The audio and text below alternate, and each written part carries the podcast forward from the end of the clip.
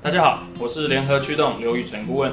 今天要跟大家分享一个很有趣的议题，就是选举。哎，不是要跟大家讲谁是候选人，谁要选什么，而是呢，今天要跟大家分享一个选举假。对，那选举这一天到底员工应不应该放假？雇主是不是非得给员工放假不可？好，那我们其实呢，可以从劳基法三十七条看起。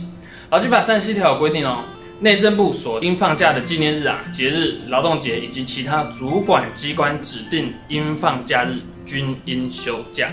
答对了，所以选举假就是主管机关指定的应放假日。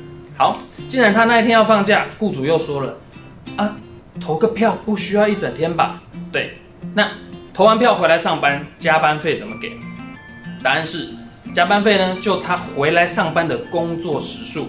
来给，那怎么给呢？给加倍。所以，比方说一天八小时上班呢，他早上两小时去投了票，那回来工作的剩下六小时，我们就要加倍给予。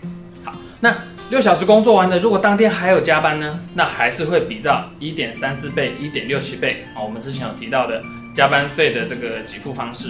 好，那这边请大家特别注意到哦，所谓的选举假是从当天的凌晨零点开始到。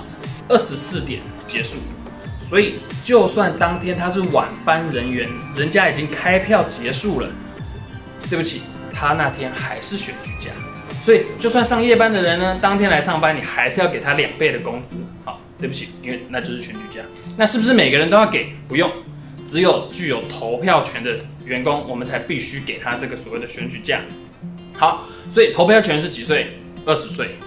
那这边有注意到一件事情哦，像前一阵子台湾有举办公投，公投年龄下修到十八岁就可以参加公投。这个时候，十八岁的这些人，只要他拥有投票权，他家里拿到那一张投票通知单，他就具有选举价的资格。好，那公司就必须应该给他所谓的选举价。那如果请他来上班呢，就必须给他选举价的加班费。以上是今天的分享，你做对了吗？我是联合驱动刘顾问，企业的好朋友，感谢你的收看。